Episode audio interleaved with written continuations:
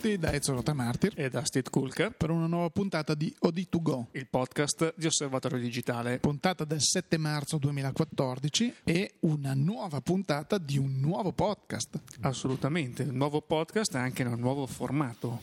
Esatto, eh, il nostro appuntamento settimanale sarà adesso scandito da una serie di eh, capitoli, da una serie di, non so come dire, di, di, di, di argomenti, così cercheremo di, A, di non dilungarci e di essere più precisi nel, nell'esposizione dei fatti. Mm, una cosa che noi ricordiamo ogni tanto che magari a qualcuno sfugge, eh, se eh, ascoltate il nostro podcast con un lettore di media player multimediale potete vedere anche una traccia grafica che scorre eh, insieme anche dal computer anche dal computer e noi in questa traccia grafica di solito mettiamo eh, magari link cliccabili, mettiamo mh, mm, fotografie, immagini, immagini di quello di cui stiamo parlando e con questo nuovo formato troverete anche dei cartelli che ci danno un po' eh, l'inizio dei vari capitoli, delle Le varie rubriche. rubriche sì. Abbiamo reso un pochino più editoriale questo appuntamento settimanale, quindi eh, vediamo un po'. E per questa prima eh, puntata di questo nuovo formato, eh, direi Ezio, parliamo subito eh, degli eventi che si sono conclusi nella settimana che sta finendo oggi. Primo evento che è finito qualche giorno fa, ne avevamo parlato anche la scorsa settimana, è il Photography Show di Birmingham. Sì, questa fiera rinata dalle ceneri di una fiera ormai chiusa e che sembra essere andata molto bene. Aspettiamo i comunicati stampa per, per capire quali sono i numeri eh, dei visitatori. Ricordiamo che è una fiera prevalentemente dedicata al mercato inglese, però che è stata presentata molto bene ha avuto grande affluenza di pubblico, no, pubblico da quello che abbiamo visto, insomma, di, di, di, operatori, perché poi loro erano molto contenti, erano molto orgogliosi di questi successi e quotidianamente dicevano ah oggi si è iscritto Nikon, oggi si è iscritto Canon, no? così, e effettivamente hanno avuto tutti i maggiori marchi presenti e anche con degli, se non proprio buoni, degli annunci di novità, ma sì, hanno avuto diciamo, ehm, la possibilità di vedere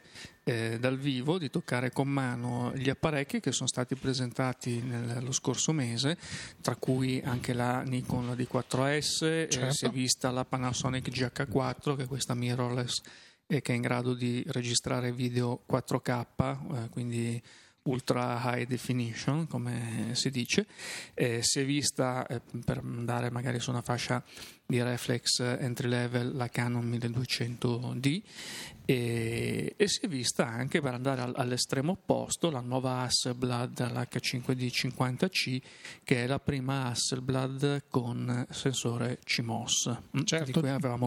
tra l'altro parlato. poi mm, così in, eh, per chi ce l'ha chiesto dato che tutti stavamo così ci stavamo ponendo delle domande eh, a proposito di Hasselblad in Italia dopo la eh, diciamo chiusura di quello che era il, il distributore ufficiale che era Proma Hasselblad si è trovata in Italia a rimettere in gioco i vecchi eh, distributori quindi che sono quattro grossi negozianti che, che ci sono sul, presenti sul territorio, che si dividono nel territorio italiano, quindi sono loro i, i, gli, attuali, gli, attuali, distributori. Quindi chi ha avuto la fortuna di passare da, da, da Birmingham ha visto la nuova H5D 50C. Queste sigle sì, sono, sono un po', sì, sì, sembrano un po' le, le, sigle delle auto della Mercedes. Se tu guardi la Mercedes dietro, hanno delle sigle a volte lunghissime. Per cui sì.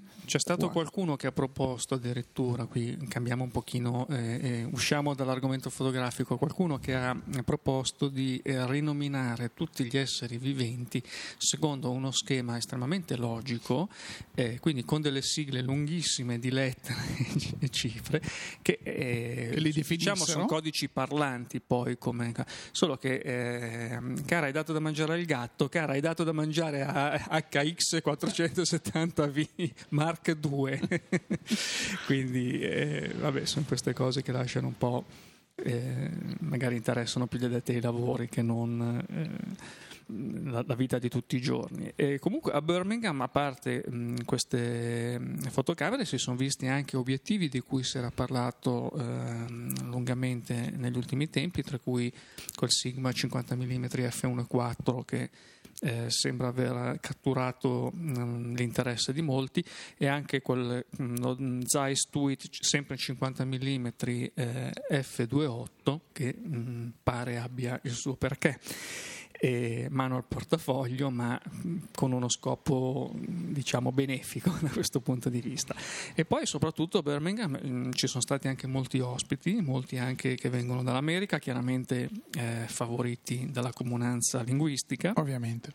E quindi si sono visti anche questi nomi che poi troviamo spesso sulla stampa, su internet, sono, sì, sì. e che hanno tenuto poi anche workshop, presentazioni. Quindi mh, una fiera che eh, magari non tanto una fiera di prodotto eh, come può essere Fotochina, tanto per intenderci, ma una fiera per chi ama la fotografia a tutto campo. E direi una caratteristica anche che eh, normalmente all'estero si ritrova abbastanza spesso, eh, soprattutto nei paesi di lingua eh, anglosassone. Eh, in Italia a volte eh, siamo ci siamo disabituati a questa particolarità anche grazie all'intrico delle normative fiscali e non solo. Ehm, a Birmingham eh, chiunque potesse vendere qualcosa lo vendeva. Come si fa solitamente nelle fiere in quasi tutto il mondo, quindi eh, io ricordo fiere di strumenti musicali, fiere di computer, fiere di qualsiasi genere. Eh, se tu sei un espositore che viene con i tuoi prodotti eh, in fiera e arrivi dall'Italia, guarda caso, ti porti i tuoi prodotti così, magari non vuoi riportarteli indietro e allora ci sono sicuramente i tuoi distributori locali che sono, saranno contenti di avere questi prodotti, ma succede spesso che gli ultimi giorni di fiera dice ti interessa questa cosa, guarda, dopo domani la fiera chiude alle 4, tu fatti trovare qua alle 4 e mezza, soldi in mano e te la porti via. Non c'è nessun tipo, anche perché poi tu devi comunque rendicontare in qualche modo la vendita. E da noi questo non è possibile, non si capisce perché, perché poi spesso in fiera poi le cose, chi ha fatto tante fiere lo sa, c'è stato un periodo in cui tu esponevi in fiera, arrivavi e durante il montaggio, lo smontaggio, Spariva, c'erano le sparizioni, no? Ecco, quindi, ma notte tempo. notte tempo, nonostante tu pagassi le, le, il fatto che ci fosse la sorveglianza, così, non importa. E poi la gente si meraviglia che le fiere in Italia falliscono. Eh, comunque, vabbè, bisogna averle fatte le cose per, per, parlarne, per cui sono qui pronto a sfidare chiunque mi voglia, mi voglia telefonare, parlare e contraddire su questo argomento. Ne ho fatte così tante, ho dato tanti di quei soldi all'ente fiera, almeno di Milano, che, eh, ma anche quella di, eh, anche quella di Pesaro, anche quella di Rimini, insomma, ho, eh, quella di Bologna, ne ho foraggiate parecchie, per cui potrei dirne tante.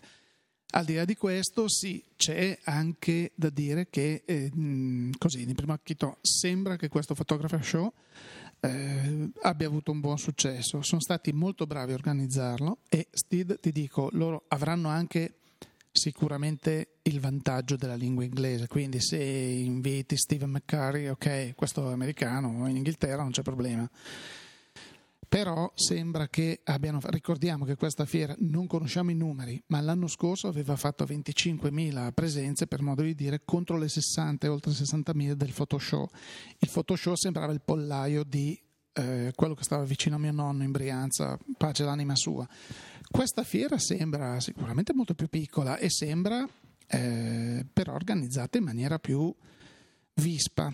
Da noi molto spesso, eh, tanto sono sempre io quello che fa la figura del cattivo, da noi sembra molto spesso che ci sia sempre questa, sai, compagnia di giro, no? Sempre quelli, girano sempre quelli, sono sempre quelli i nomi che vediamo, sempre quelli che raccontano oggi, domani e dopo della fotografia e della post-fotografia, della pre-fotografia.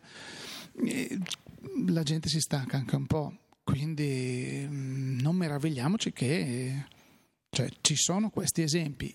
Noi abbiamo esortato sulle nostre pagine social i futuri organizzatori del, del Photoshop 2015, che adesso viene così già su mh, tanti spazi viene già dato, viene per, già dato per ufficiale nel 2015 cambia tutto ragazzi preparatevi mettete, fatevi un bel bagno cambiatevi l'intimo e venite a vedere il 2015 il Photoshop perché sarà una cosa spettacolare. Speriamo, lo auguriamo, ce lo auguriamo tutti perché noi ripetiamo sempre c'è bisogno di una fiera di fotografia in Italia.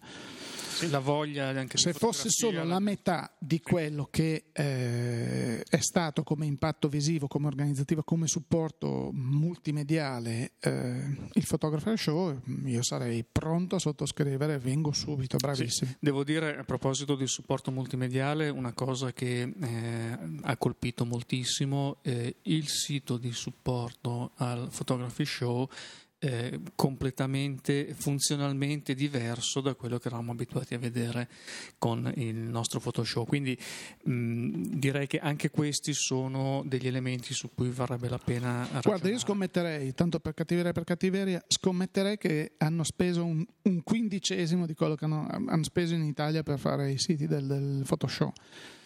Eh, perché è un sito dinamico, ma fatto molto, in maniera molto carina. Stiamo parlando di una fiera di quattro giorni che ci sarà tra un anno, quindi che raccoglie informazioni precedenti alla fiera, durante la fiera e poi un po' di feedback per quello che ci sarà stato.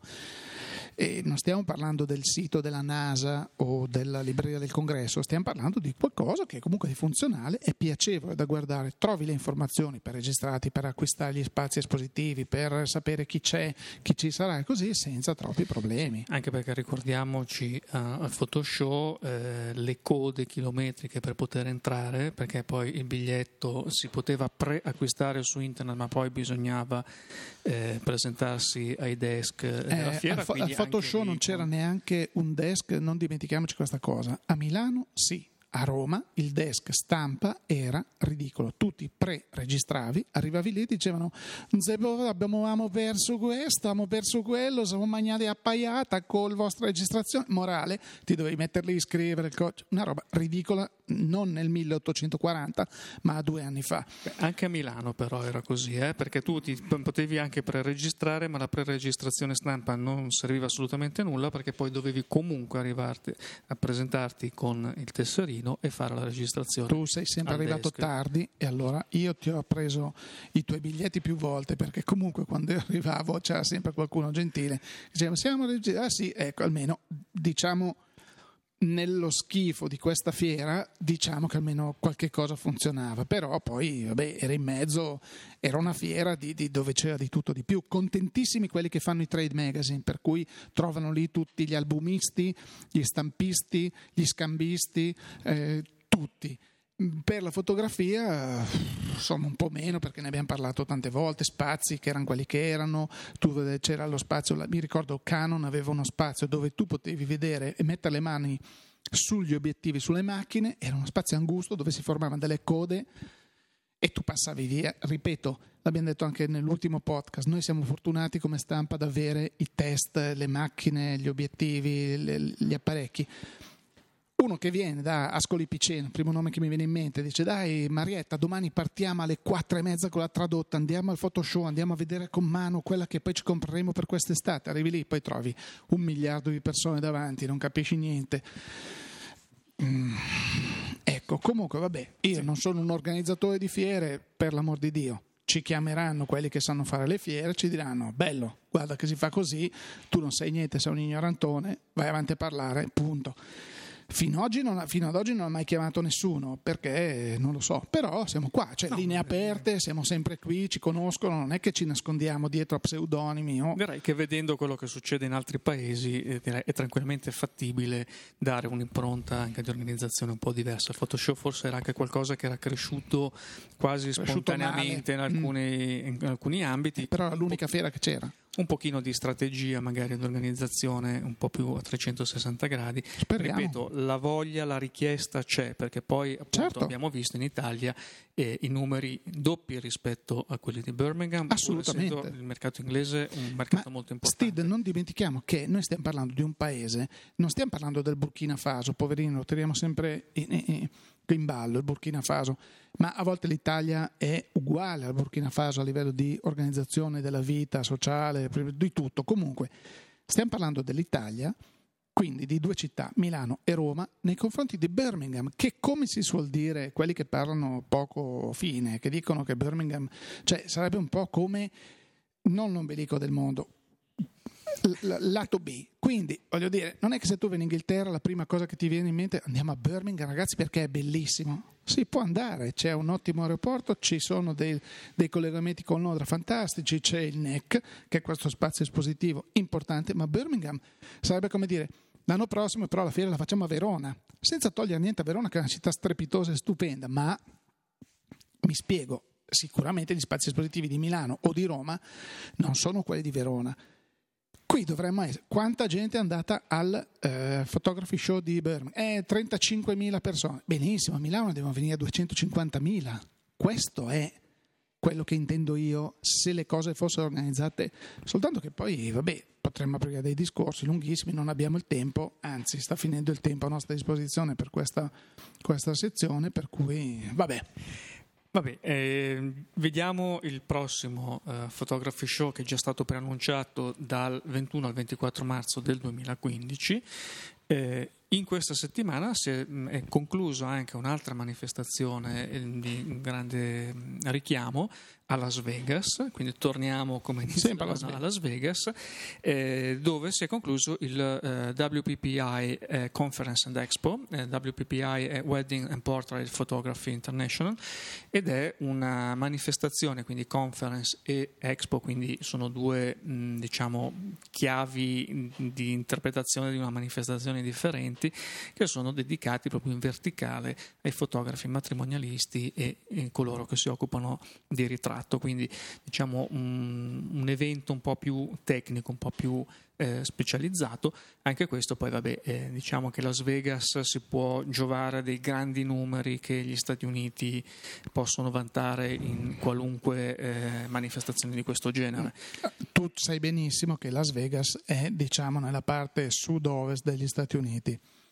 Quando tu vai in fiera a Las Vegas però tu arrivi dal Massachusetts, che è esattamente dall'altra parte dell'Europa per noi, cioè sarebbe come dire sì, andiamo in fiera a Semipalatinsk. Ecco, tipo, quindi devi fare, non so, 3-4 ore di volo. La differenza è che trovi dei voli a dei prezzi incredibili. Eh, il fatto che ci siano dei pacchetti turistici che ti permettono di andare a visitare questa fiera con dei prezzi assolutamente accettabili e poi si trovano delle fiere che ti prendono tutta la città, perché comunque Las Vegas, eh, anche il CES, eh, tutti il NAM, il, scusate, il NAB, tutte le fiere importanti che ci sono a Las Vegas hanno il Convention Center, poi han, avevano quello che era un tempo eh, un'altra parte che invece adesso è sotto il Venice, il Venetian, scusate, il, il, il Berg Venetian, c'è tutta questa parte espositiva che è un'altra convention center anche lì, più ci sono tutte le stanze private negli hotel, le, le, le, le famose suite dove ti invitano a vedere i prodotti in maniera privata, così. Cioè, è una cosa incredibile. C'è più eh, sistema. Esattamente, più sistema. esattamente. Qui, sai, tu prima parlavi in grandi numeri che dovremmo fare a Milano piuttosto che Roma. Pensiamo che ci sono città come Perugia, come Grosseto, che voglio dire, sono anche in posizione centrale. Dici, eh, I collegamenti ferroviari con il resto d'Italia sono un disastro e non stiamo parlando di zone sperdute eh, con quattro abitanti. Quindi mh, mm, poi noi paghiamo anche a livello di sistema, al di là poi dei meriti dei singoli eventi, delle singole manifestazioni, ma è anche indiscutibile che c'è proprio un problema infrastrutturale Beh, l'anno prossimo, di alti costi ecco, sti, delle, prossimo, delle, fiere stesse. Io non, non so quando saranno le date del Photoshop in Italia, però presumibilmente sarà intorno a marzo-aprile, quindi saremo lì lì per la partenza dell'Expo, quindi sarà un'ottima occasione per testare le strutture di questa magnifica città pronta per l'Expo che, stando ai numeri che la società Expo ha detto, ci aspettiamo tot visitatori, corrispondono, eh, stiamo scarsi, a 100.000 persone che arrivano a Milano al giorno.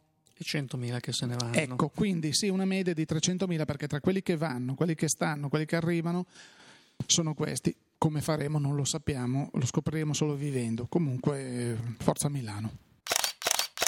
Torniamo a parlare di qualcosa eh, così un po' più tecnico. Eh, ci riallacciamo a una presentazione che avevamo dato nello scorso episodio del nostro podcast e parliamo di fotografia tridimensionale. Parliamo di OD3D, che è questa pagina social che stata, abbiamo aperto su Facebook eh, recentemente, dedicata proprio alla fotografia tridimensionale, l'anaglifo. C'è già qualcuno che manda le foto. Eh? Qualcuno eh? che manda le foto, qualcuno che ci ha anche eh, rimbrottati per, eh, sì, per aver detto delle cose alcuni tecnicismi vere. sui colori. Certo. Che, ah, Parliamo del buon Marco Melloni che ormai diventerà, che salutiamo. Diventa, salutiamo diventerà ospite fisso almeno nelle è nostre voci. È il nostro convitato di pietra, non è qui presente ecco, eh, fisicamente, ecco. ma in, Però in nella, nella, puntata di introduzione di, Odi, eh, di di 3D eh, noi abbiamo sostenuto, sì è bellissimo ragazzi, però gli anaglifi, insomma con questi occhialetti rossi e blu, i colori non sono proprio subito è arrivato subito così il comunicato ufficiale dalla regia dicendo avete detto una stupidaggine perché io vi dimostro che effettivamente ha mandato delle foto realizzate eh, queste, l'estate scorsa in Sardegna, dove effettivamente i colori sono mantenuti, ma come a nostra discolpa avevamo detto, sarà una questione di tempo e di lavorarci, di regolazioni, perché se le cose le fai bene, ovviamente se hai un filtro rosso o amplifichi il canale del rosso o insomma modifichi qualche cosa affinché eh, ti faccia vedere correttamente. Il buon eh, Marco ci è riuscito. Presto sulle pagine di OD3D avremo ospitate le sue foto tridimensionali a colori dove effettivamente, noi che le abbiamo viste in anteprima, effettivamente eh, sì, c'è da dire che i colori vengono mantenuti. E questo ci dà la possibilità anche di parlare di fotocamere 3D con le quali stiamo un po' sperimentando perché oggi non c'è più la necessità di avere una fotocamera che costi chissà quante migliaia di euro, con eh, poche centinaia di euro comprando una signora fotocamera delle ultime generazioni, si trovano anche con eh, la possibilità di avere tra software la gestione dei file 3D con dei mini tutorial interni, insomma delle guide che ti permettono di, di, di, di fare queste foto. Una l'abbiamo pubblicata qualche giorno fa, eh, ma così proprio tirata fuori dalla scatola, mh, fotografata una scrivania, tra l'altro in uno stato visto poi con la scrivania a posteriore, mamma mia, un disastro. si prenda le sue Un disastro. Comunque, giusto per vedere, e, e i risultati sono stupefacenti per una fotocamera da un paio di cento euro, bellissimi, dove si vede una profondità, si vede proprio la foto, l'anaglifo fatto veramente in maniera, maniera, incredibile, con una facilità pazzesca e complimenti. Sì, questa cosa del 3D sta suscitando un grande interesse e curiosità perché al di là di questi fotografi specializzati come Marco Melloni che poi certo. eh, hanno, um, preparano anche delle fiere, delle, chiaro, pardon, delle mostre, eh, hanno delle pubblicazioni proprio su questo tipo di fotografia, eh, però effettivamente ormai è qualcosa che come dicevi tu è alla portata di molti se non di tutti. E su questo io dico mm, seguiteci sulla pagina eh, OD3D, ma eh, anticipo che poi ci saranno dei tutorial, perché ci è già stato chiesto, eh, di tutte queste esperienze che stiamo facendo un po' in redazione.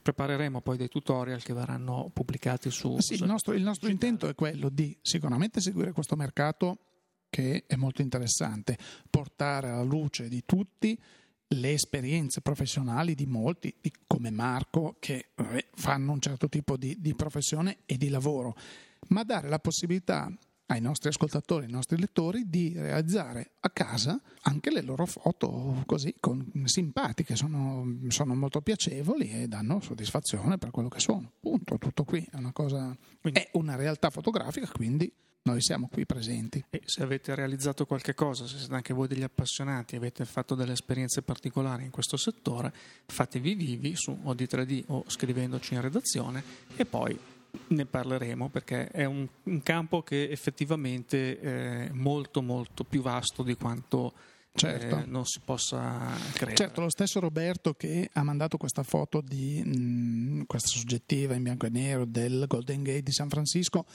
dove lui dice ho fatto questa, questo anaglifo, però eh, ci sono tanti parametri che possono essere mm, eh, modificati e così e effettivamente in una foto seguente che ha inviato si vedevano già le differenze tra quella fatta per diciamo, estremizzare l'effetto 3D, come quella che abbiamo pubblicato, e un'altra dove si nota la differenza della tridimensionalità senza però dare quell'effetto mal di mare che quando si sposti la testa sembra che balli tutto sullo schermo.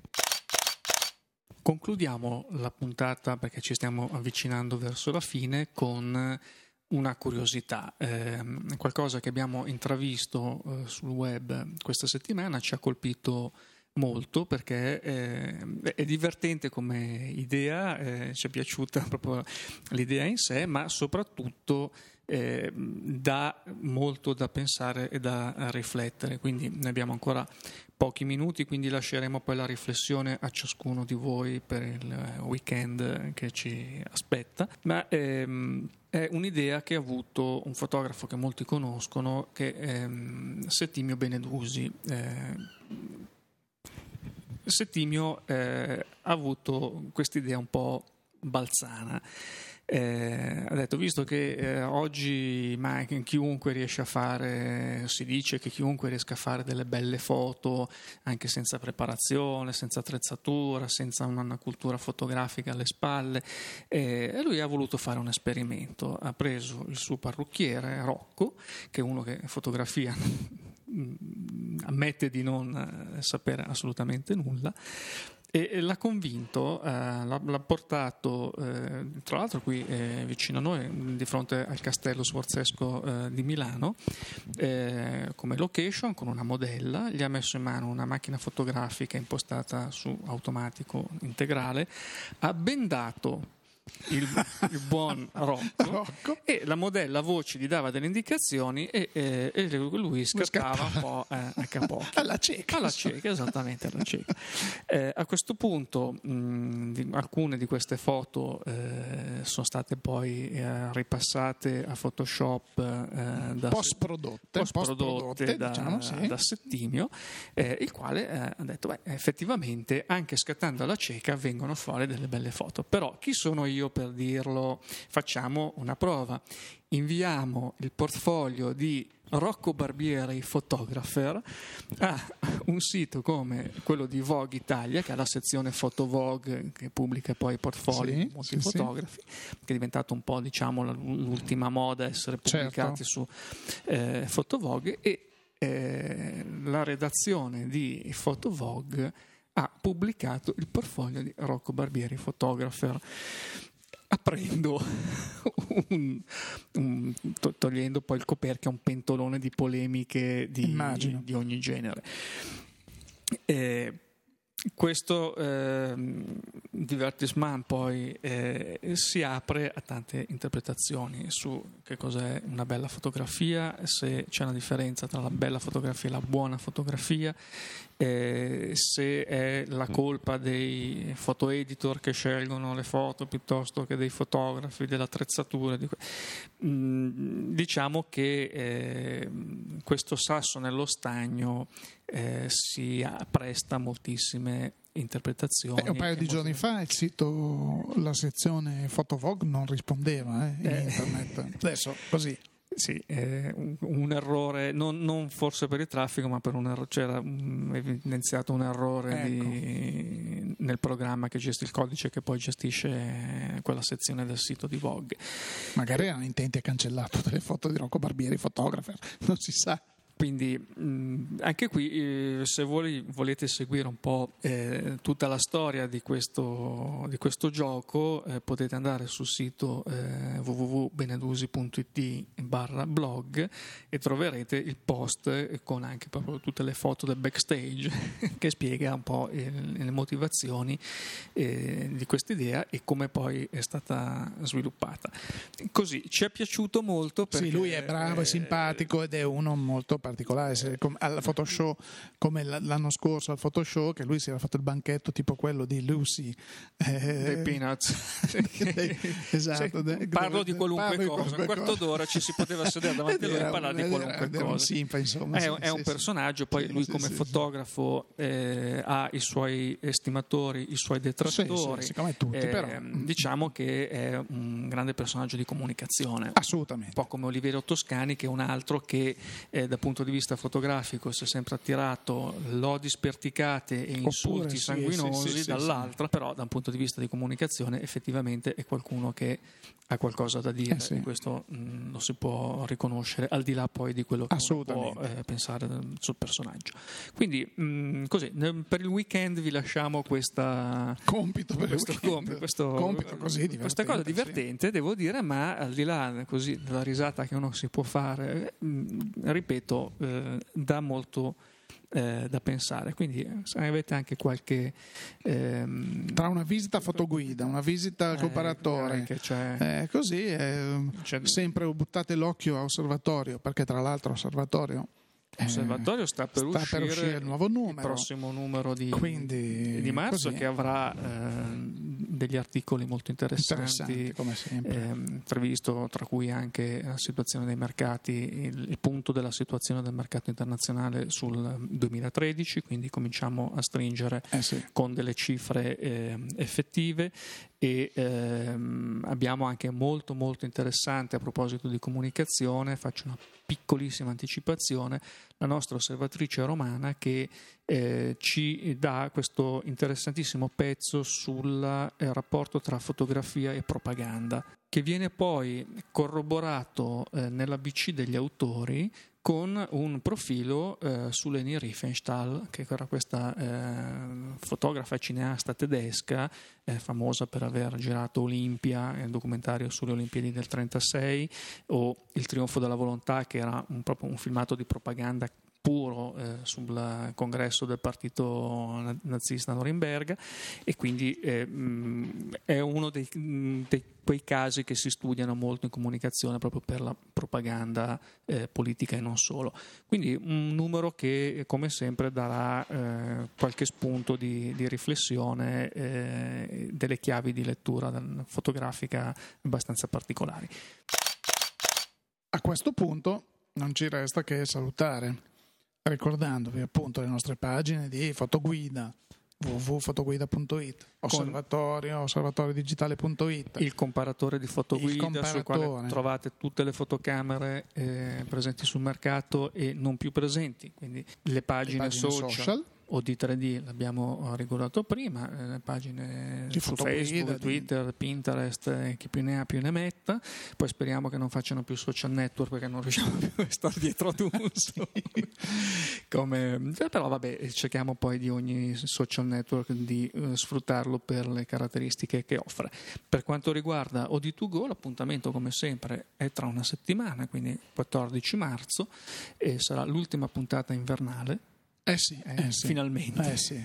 Finalmente. Però E- per il momento eh, direi che per questa settimana è veramente tutto e quindi da Steve Kulka E dai Zorota Martir, grazie per l'ascolto. a risentirci.